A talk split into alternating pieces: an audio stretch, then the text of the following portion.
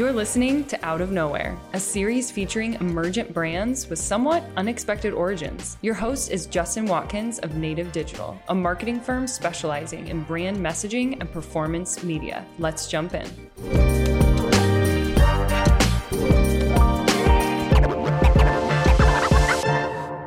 Yeah, it turns out that grit's like the most important characteristic of anything that kind of grows, right? Um, nothing ever just happens. I was talking to a soon to be founder uh, yesterday, and he's about to make a jump.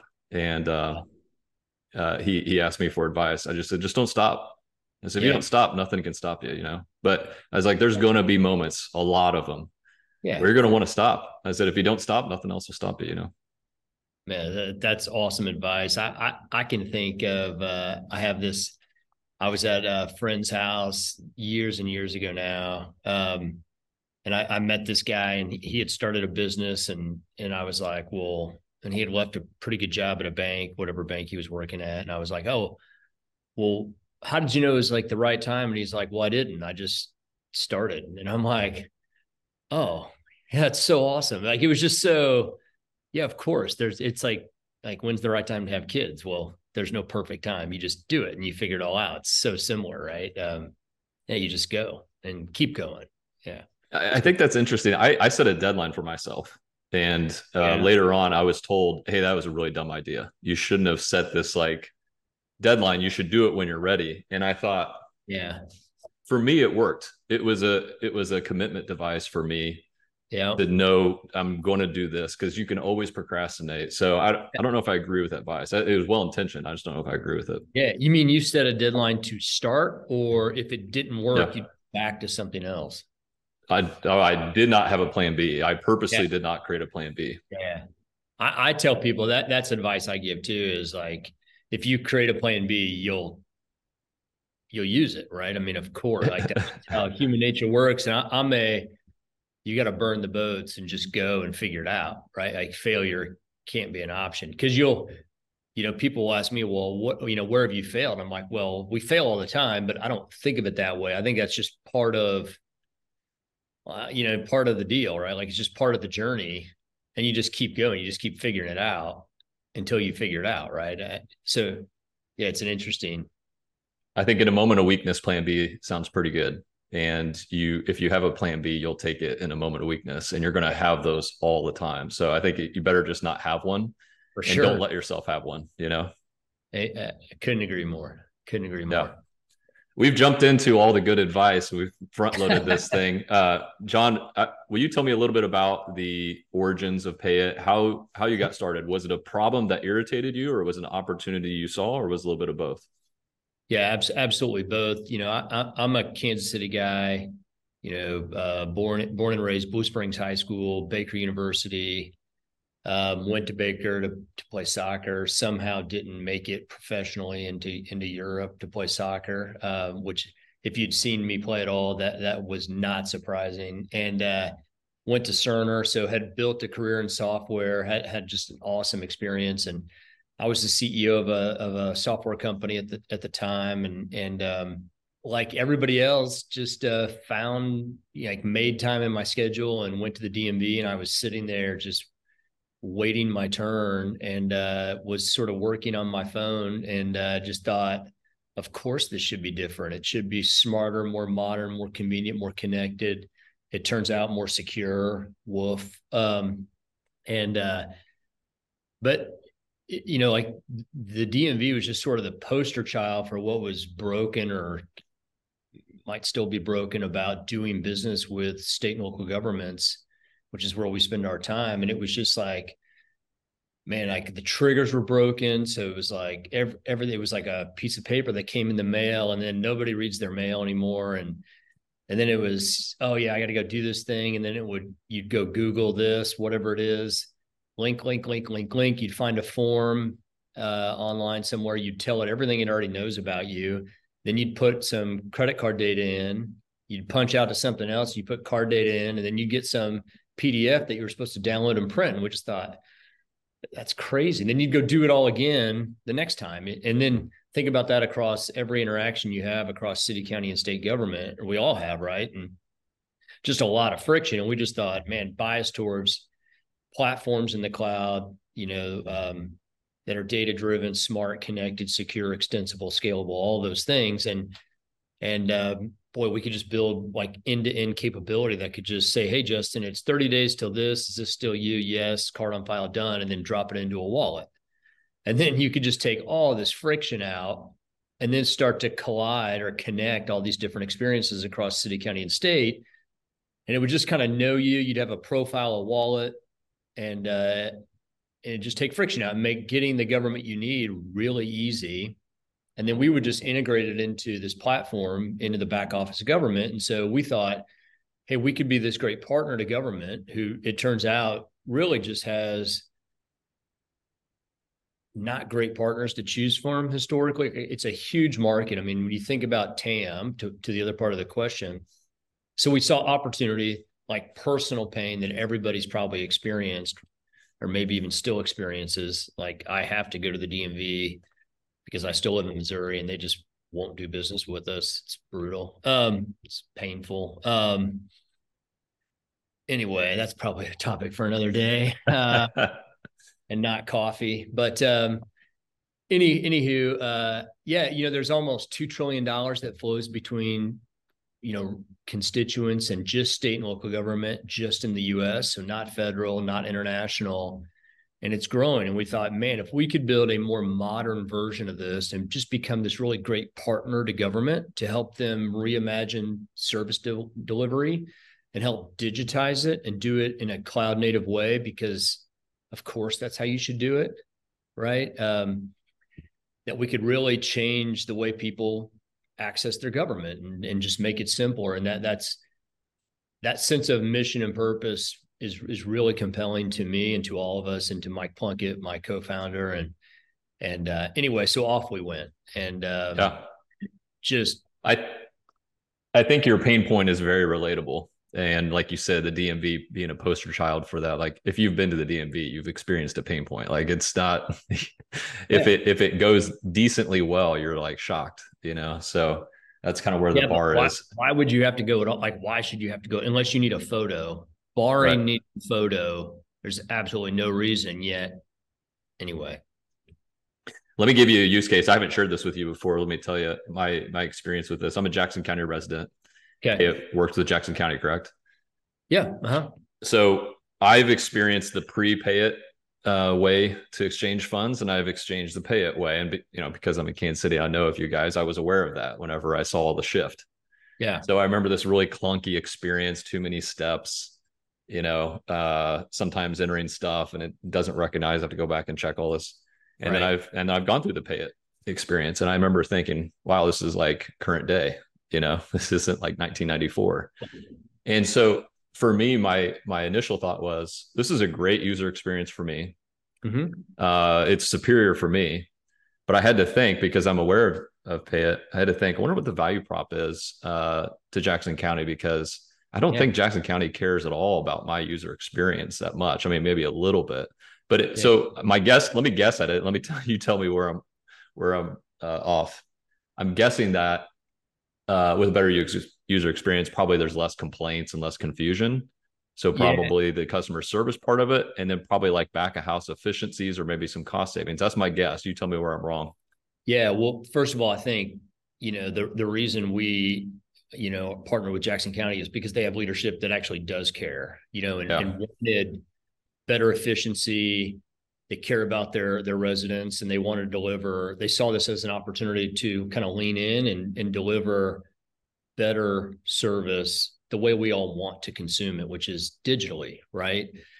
And so the, the benefits then become a partnership where, you know, we deliver the software and then like your user experience, you know, um, none of that by accident. Like we have people that are really good at this, and um, but it's not like we don't deploy and then like walk away. Deploy, turn it on, and then that's the beginning of this journey where we're constantly using data and talking to humans. Um, it's, it's like hu- human centered design at scale through the software, and so um, we think about how do we serve everybody, not just someone eh, you know as sophisticated as you as a user, but everybody regardless of their digital literacy, because we think technology and, and that it is like the great inclusion device of our time, right? And so we take it very seriously. Like our mission is to serve everybody, and that's that's a big, audacious goal. And so, like the entire company is kind of orchestrated around systems and people that think that way and operate that way. So, how do we constantly review process? And, and we have, we're very data driven. So, we can look through workflow, something as simple as like that property tax payment, which can feel mundane. And, and it's like we can watch it at scale and go, oh, it's taking too long at this step. Let's go, re- let's go review this and then we'll make a tweak and figure it out. And then, so benefits to a client, them or anybody else is One, we help them collect more revenue, which is really powerful to serving their mission, right? So we help them collect that revenue faster. Um, we help them collect more revenue, and then we help with efficiency, cost savings, um, security, and then help them be, you know, AODA compliant, which is really powerful, right? And and then what we want to do too is is shift like we think about accelerating channel shift from walk-in, call-in, or mail-in experiences with government, which are the slowest, most expensive, and least satisfying way to serve that customer and revenue, to these really rich digital long-term relationships. Not even just a transaction. We're very much about these relationships you can build, and we also think then there's this benefit of creating trust, better trust, right? Um, so when you have a great experience, in fact, there's a lot of data on this that that when a resident has a good experience you know digitally with their government they're like nine times more likely to believe that that government is achieving their mission and then there's some other really powerful things like when you look across all of our clients um, we reduce call volumes eight to one just by having better product. Like nobody wants to call. They only call it's, like a last resort. And so when they've called you know you've failed right? And so so we do that. And then we even take first call for a lot of our clients at no cost just because we're such a believer in the product. When you get that product right plus like just our loops are better and we'll get more you know we're data driven so we'll you know use zendesk to categorize everything we know and to us a call is like the first sign of a product issue and so how do we constantly work through that and help people and anyway so help yeah that's clients. interesting yeah. Let's touch on the accessibility uh, yeah. piece for a little bit because you, you just yeah. mentioned something that finally clicked with me. So I, am recalling back to whenever I used um, used it to pay a you know pay something for Jackson County. So it's probably been months. But what I recall, um, what I recall was it was very conversational. Yeah. And when and my thought was, oh, they're gearing this. My assumption was they're gearing this for a younger, uh, for a younger audience who uh, speaks like that. I, I don't think I don't think that now. Now I'm just hearing you speak. I it sounds like it recalls. I recall going to the DMV here recently, uh-huh. and there was somebody, uh, two people ahead of me who were in their 70s, and there was an iPad staring at them before they could talk to a person, and they were so intimidated by it. That's right. And it was a it was an interface that was not familiar to them. They'd never touched that device in their life and they got very flustered and you could just tell like that pretty much ruined their day like it that interacting with that ipad that was supposed to be easier and it was easier to a lot of other people in line but not them right and they just could not wait for to have a conversation with somebody so when you just mentioned accessibility on that front i realized like ooh that probably goes to both younger and older where people just want to talk about this they don't need to go study some interface yeah we we've really found out um like a couple of things one so in our sort of design schema, if you will, um, you have this dashboard, and and that's all about personalization and transparency. How do I surface information and just make it really visible so I know the status of things? Like I think you know, not too long ago, I had a, another Missouri DMV experience where because I travel a lot, I couldn't remember if I'd renewed a registration and just lost the sticker or didn't come, or if I just forgot to do it. I, I just couldn't remember. Well, there's no way to look that up you literally I had to call and sit online for an hour, sit on hold for an hour just to know. I mean, like a total failure, right? And so in this case, we think about surface information, so it's just really obvious. There's a lot of value in just transparency.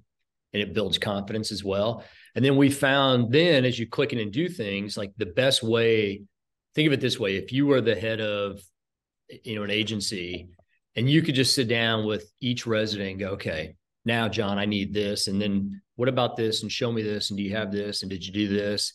It'd be an amazing experience for that resident. It'd be awful for you to try to scale that, but that's really what that UI can do, and that yeah. that chat experience can do is it sort of demystifies all this?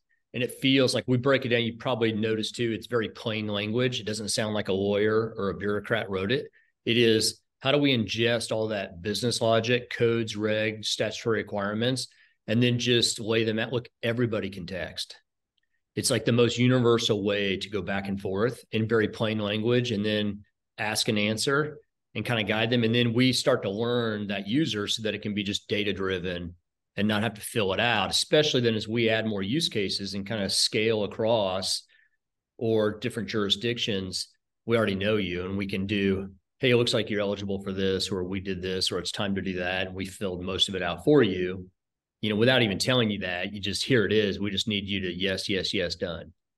And so you yeah. start it starts to get really powerful I think the plain language part is an easy piece to overlook the importance of. I know our team has experienced that with healthcare. We, you know, we'll yeah. check uh, language to make sure it's not above, you know, usually eighth grade a lot of times. Um, people don't talk, people don't talk like a doctor and people don't talk like a, a lawyer or a financier. You know, right. speak like they speak like they talk so they understand it right. and they can move forward.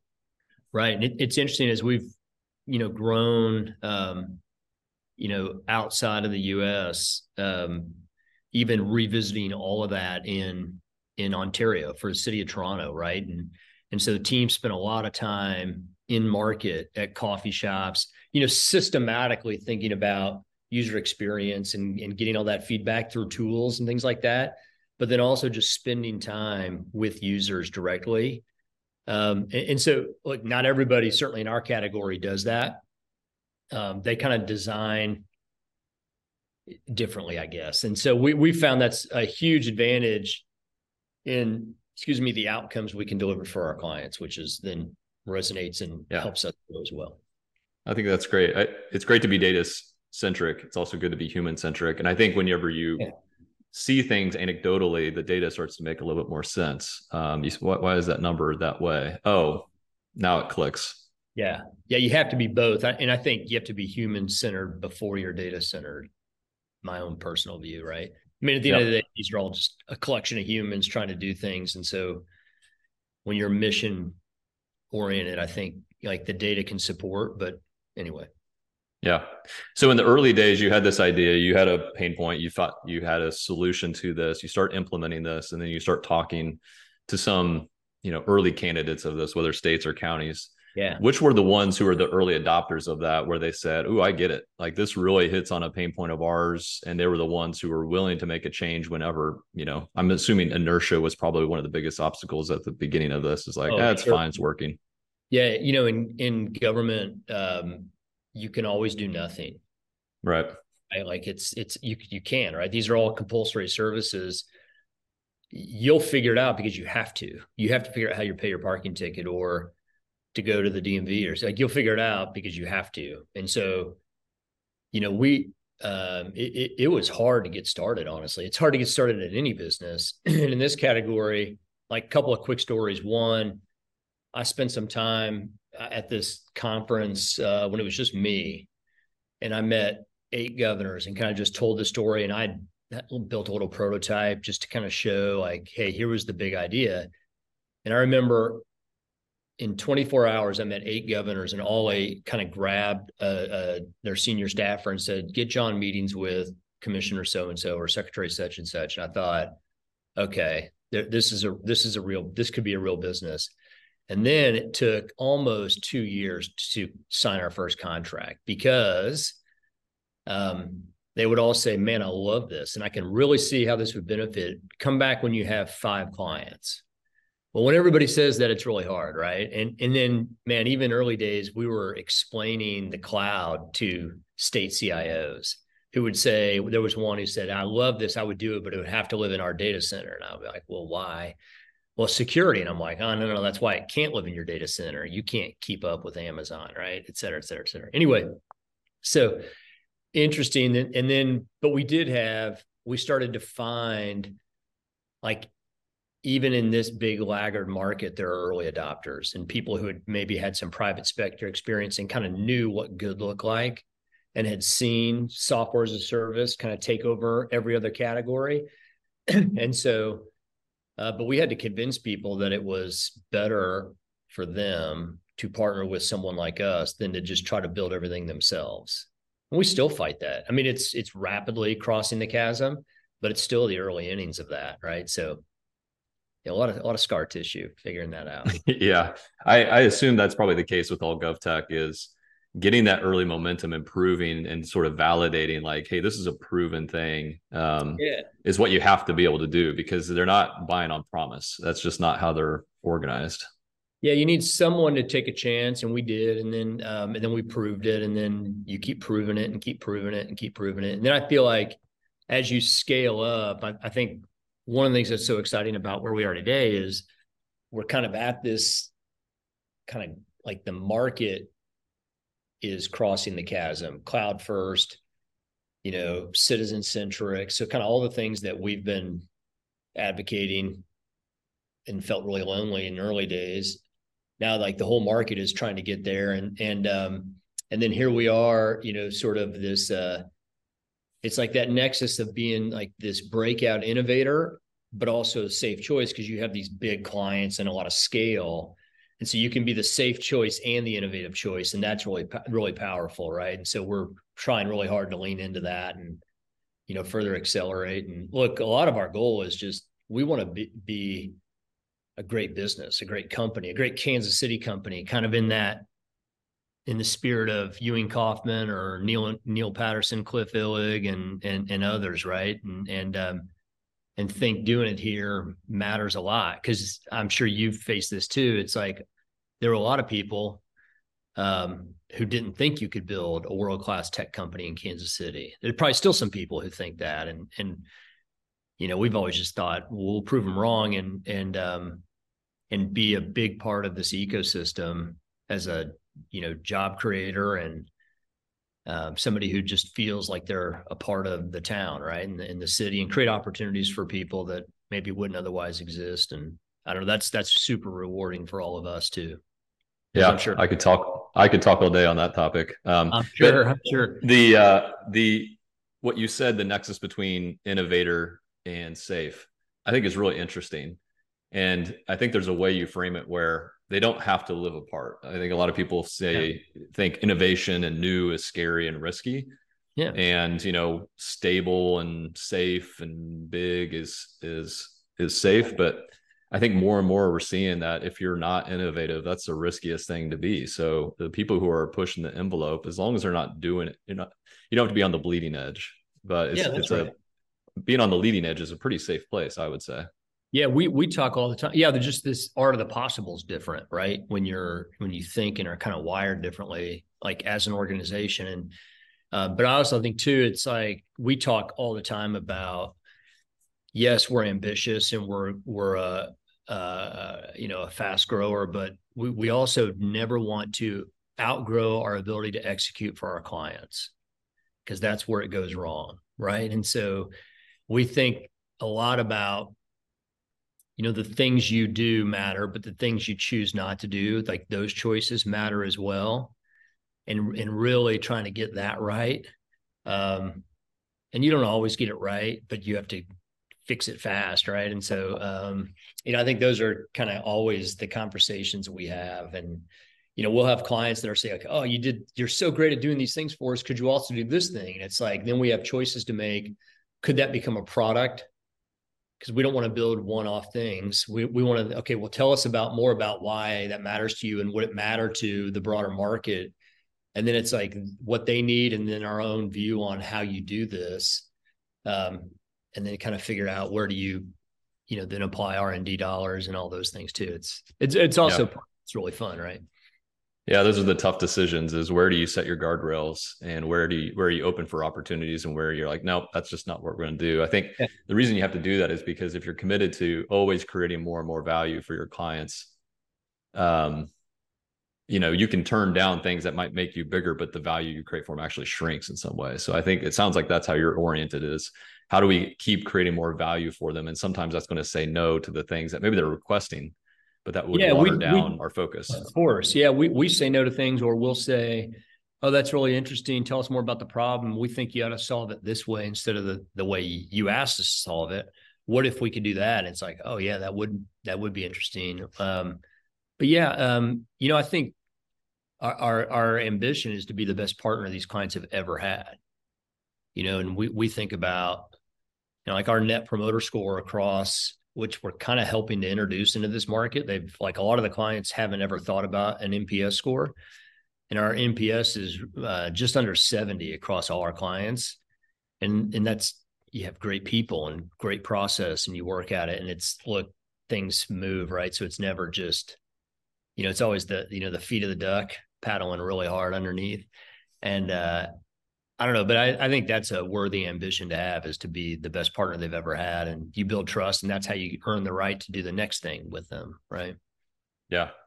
What are some of the misconceptions that you'll run into either with um, folks on the government side or just other people in the GovTech space? Are there misconceptions that you feel like you're continually running into?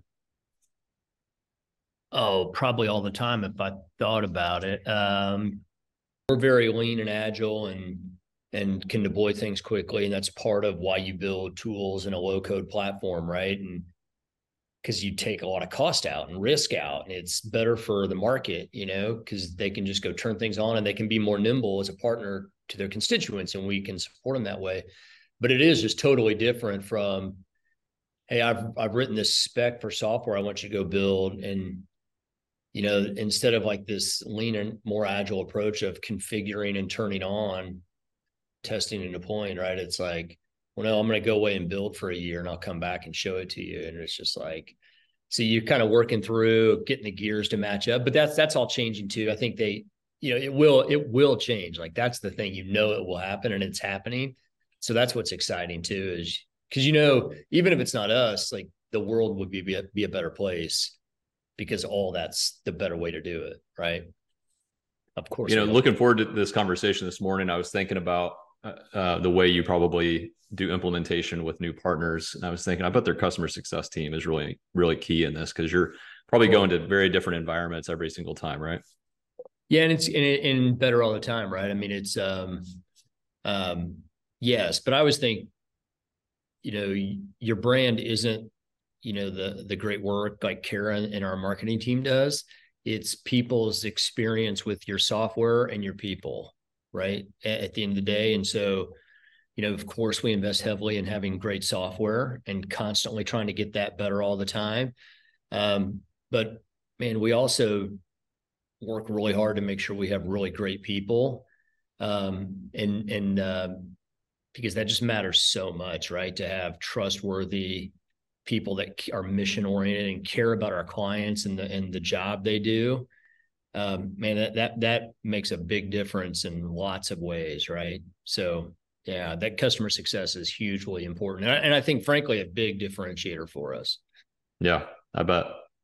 So you talked a little bit about some of the things that you have to say no to. Uh, what are the things that you're saying yes to? Like as you look forward, you know, over the next few years, what are some of the things, the areas where you see yourselves growing? Uh, PayIt is in my news feed right now because of an acquisition you guys made. Like what what's on the horizon? What are you guys staying busy yeah. and focused on right now? Well, growth, of course, right? So delivering our our offerings to more and more clients across North America and, and maybe beyond. Um, there, there's a lot to do there, and we're we're excited about that. So we're investing heavily in that. Um, we will continue to invest heavily in in R and D, so improvements to products. Um, you know, product market fit isn't a static thing, it's dynamic. You're always working at it. Um, and so we'll continue to press hard on that. And then we'll look for new categories, new uh, kind of adjacent categories in GovTech. We'll always just be a GovTech company. You know, that's a big problem, and we care deeply about uh, about doing it. So we'll we'll keep doing that, and um, you know we'll keep an eye out for other acquisitions that we think kind of fit our high standard around product and people. Uh, but but mostly it'll be organic, constantly investing in people and in products and things like that. But that's super exciting. There's a lot of work to do. Yeah. This has probably been a wild ride for you. What's been the most rewarding part so far? Oh, easy. Just the the people, um, the relationships. I'm very much a like if if if I was doing this in my home office, you would just see this wall of people behind me. Uh, you know, um, uh, like the relationships, the friendships with clients and employees and investors and and uh, people in media that have covered us because it, that's a huge part of this. Um, quite honestly, it's it's like the people that have helped shine a light on the category, our business. It helps us find the next great employee or the next great investor or the next great client. Um, so easily the people and and um, and those connections. It's just uh, super uh, rewarding and enjoyable.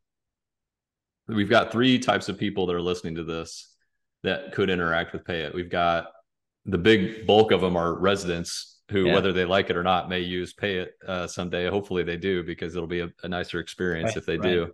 You've got people governmental side who uh, potentially could uh, look at you as a partner. But then you have a lot of talent. I mean, as you grow, you're probably yeah. constantly uh, keeping an eye on talent. Where would you point people on the talent front uh, to check out PayIt if they were interested in learning more?